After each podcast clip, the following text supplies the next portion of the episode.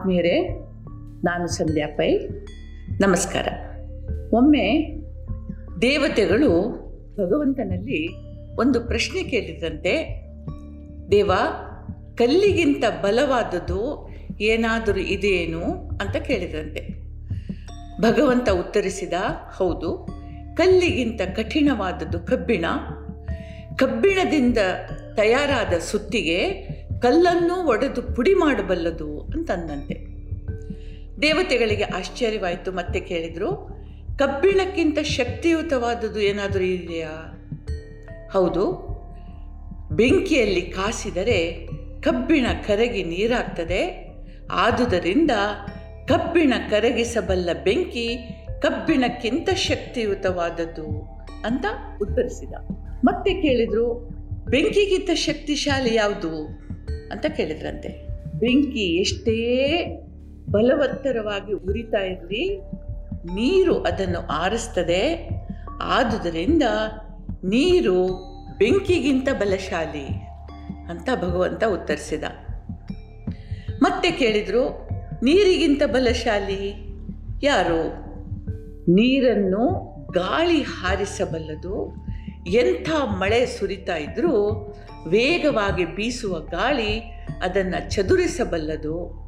ಆದುದರಿಂದ ನೀರಿಗಿಂತ ಗಾಳಿ ಬಲಶಾಲಿ ಅಂತ ಉತ್ತರಿಸಿದ ಭಗವಂತ ಕಡೆಗೆ ಹೇಳ್ತಾ, ಇವೆಲ್ಲವೂ ಒಂದಕ್ಕೊಂದು ತುಲನೆ ಮಾಡಿ ನೋಡುವಂಥದ್ದಾದರೂ ಕೂಡ, ಈ ಜಗತ್ತಿನಲ್ಲಿ ಸಮಸ್ತವೂ ಕೂಡ ಅವು ಅವುಗಳ ಸ್ಥಾನದಲ್ಲಿ ಬಲಶಾಲಿಗಳೇ.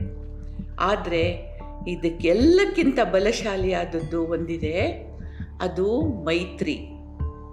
ಅನುಕಂಪ, ಕರುಣೆ, ಪ್ರೇಮಗಳ ಸಮ್ಮಿಳಿತ ರೂಪವೇ ಮೈತ್ರಿ. ಇದು ಸಮಸ್ತ ಚರಾಚರಗಳ ಮನೋಮೂಲದಲ್ಲಿದೆ. ಜಗತ್ತು ಶಾಂತಿಯಿಂದ ಬಾಳಬೇಕು ಅಂತಾದರೆ ಈ ಪೈಪೋಟಿಯನ್ನು ಬಿಟ್ಟು ಮೈತ್ರಿಯಿಂದ ಬಾಳಬೇಕು. ಯಾಕೆ ಅಂತಂದರೆ ಇದು ಜೀವ ತನಗೆ ತಾನೇ ಮಾಡಿಕೊಳ್ಳುವ ಸೇವೆಯೂ ಹೌದು. ನಾನು ಬ್ರಹ್ಮ ಅಂತಾದರೆ ಜಗತ್ತಿನ ಸಮಸ್ತವೂ ಕೂಡ ಬ್ರಹ್ಮವೇ. ಆದುದರಿಂದ ಈ ಬ್ರಹ್ಮನ ಆರಾಧನೆ ಮೈತ್ರಿಯಿಂದ ಮಾತ್ರ ಸಾಧ್ಯ. ಇದಕ್ಕಿಂತ ಪ್ರಬಲವಾದದ್ದು ಯಾವುದು ಇಲ್ಲ ಅಂತ ಮಾತು ಮುಗಿಸಿದ ಭಗವಂತ. ಈ ಕಥೆಯ ಇನ್ನೊಂದು ಆಯಾಮ ನೋಡೋಣ. ಪರಮ ಸಾತ್ವಿಕನೊಬ್ಬನಿಗೆ ಸಾವು ಬಂತು. ಸಾವಿನ ನಂತರ ಅವನು ಪಿಶಾಚಿಯಾದ. ಈ ಪಿಶಾಚ ಸ್ಥಿತಿಯಲ್ಲೂ ಕೂಡ ಸಾತ್ವಿಕನಾಗಿಯೇ ಇದ್ದುದರಿಂದ ಅವನಿಗೆ ಜೊತೆಗಾರರೇ ಇಲ್ಲದಂತಾಯಿತು.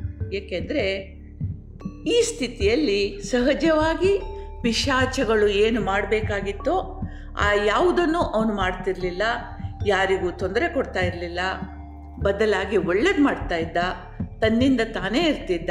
ಹಾಗಾಗಿ ಬೇರೆ ಪಿಶಾಚಗಳು ಇವನನ್ನು ದೂರ ಇಟ್ಟವು ಅವನು ಏಕಾಂಗಿಯಾದ ಏಕಾಂಗಿತನದಿಂದ ಬೇಸತ್ತು, ಒಬ್ಬ ಜೊತೆಗಾರನನ್ನು ತನಗೆ ನೀಡಬೇಕು ಅಂತ ಹೇಳಿ ಭಗವಂತನಲ್ಲಿ ಮೊರೆ ಇಟ್ಟನಂತೆ ದೇವರು ಒಪ್ಪಿದ, ಶನಿವಾರ ಸಂಜೆ ಸೂರ್ಯ ಕಂತುವ ಹೊತ್ತಿನಲ್ಲಿ ಯಾರಾದರೂ ಅಪಮೃತ್ಯುವಿಗೆ ಈಡಾದರೆ, ಬಲಿಯಾದರೆ ಅಂಥವರು ನಿನ್ನ ಜೊತೆಗಾರರಾಗ್ತಾರೆ.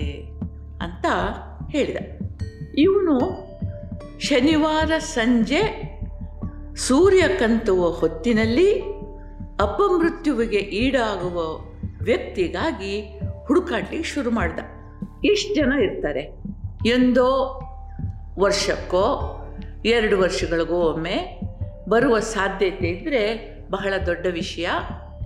ಇವನಿಗೆ ಪಿಶಾಚ ಆದದ್ರಿಂದ ಮೊದಲೇ ಗೊತ್ತಾಗ್ತಾ ಇತ್ತು. ಅಂಥ ಒಂದು ಘಟನೆ ಅಂಥ ಸ್ಥಳದಲ್ಲಿ ನಡೆಯಲಿಕ್ಕಿದೆ ಅಂತ ಹೇಳಿ ಬಹಳ ಆಸೆಯಿಂದ ನನಗೊಬ್ಬ ಜೊತೆಗಾರ ಸಿಗ್ತಾನೆ, ಏಕಾಂಗಿತನ ಕಳೆಯುತ್ತೆ ಅಂತ ಹೇಳಿ ಅಲ್ಲಿ ಹೋಗಿ ಕಾಯ್ತಾ ಇದ್ದ.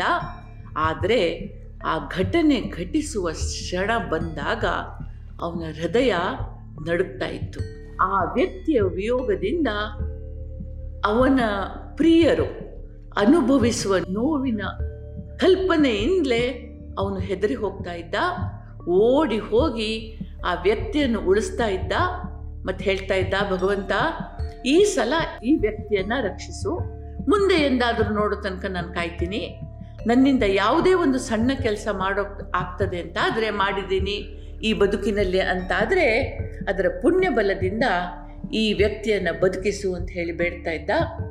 ಭಗವಂತ ನಗ್ತಾ, ಸರಿ, ಹಾಗೆ ಆಗಲಿ ಅಂತ ಹೇಳ್ತಾ ಇದ್ದ.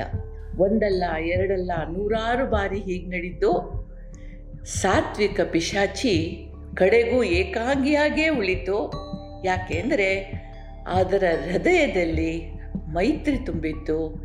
ತನಗಿಂತ ಹೆಚ್ಚಾಗಿ ಪರರ ಬಗ್ಗೆ ಕಾಳಜಿ ಇತ್ತು. ತಿಮ್ಮಗುರು ಹೇಳ್ತಾರೆ, ಜಗದ ಕಲ್ಯಾಣದೊಳಗೆ ಆತ್ಮ ಕಲ್ಯಾಣವನ್ನು ಜಗದ ಬೀದಿಗೊಳಳು ನಿಜ ಆತ್ಮ ಯಾತ್ರೆಯನ್ನು ಜಗದ ಜೀವಿತದಿ, ನಿಜ ಜೀವಿತದ ಪೂರ್ತಿಯನ್ನು ಬಗೆಯಲು ಅರಿತವನೇ ಸುಖಿ. ಅಂದರೆ ಈ ಜಗತ್ತು ಚರಾಚರ ಜೀವಿಗಳಲ್ಲಿ ಚೈತನ್ಯ ರೂಪದಿಂದ ಇದೆ.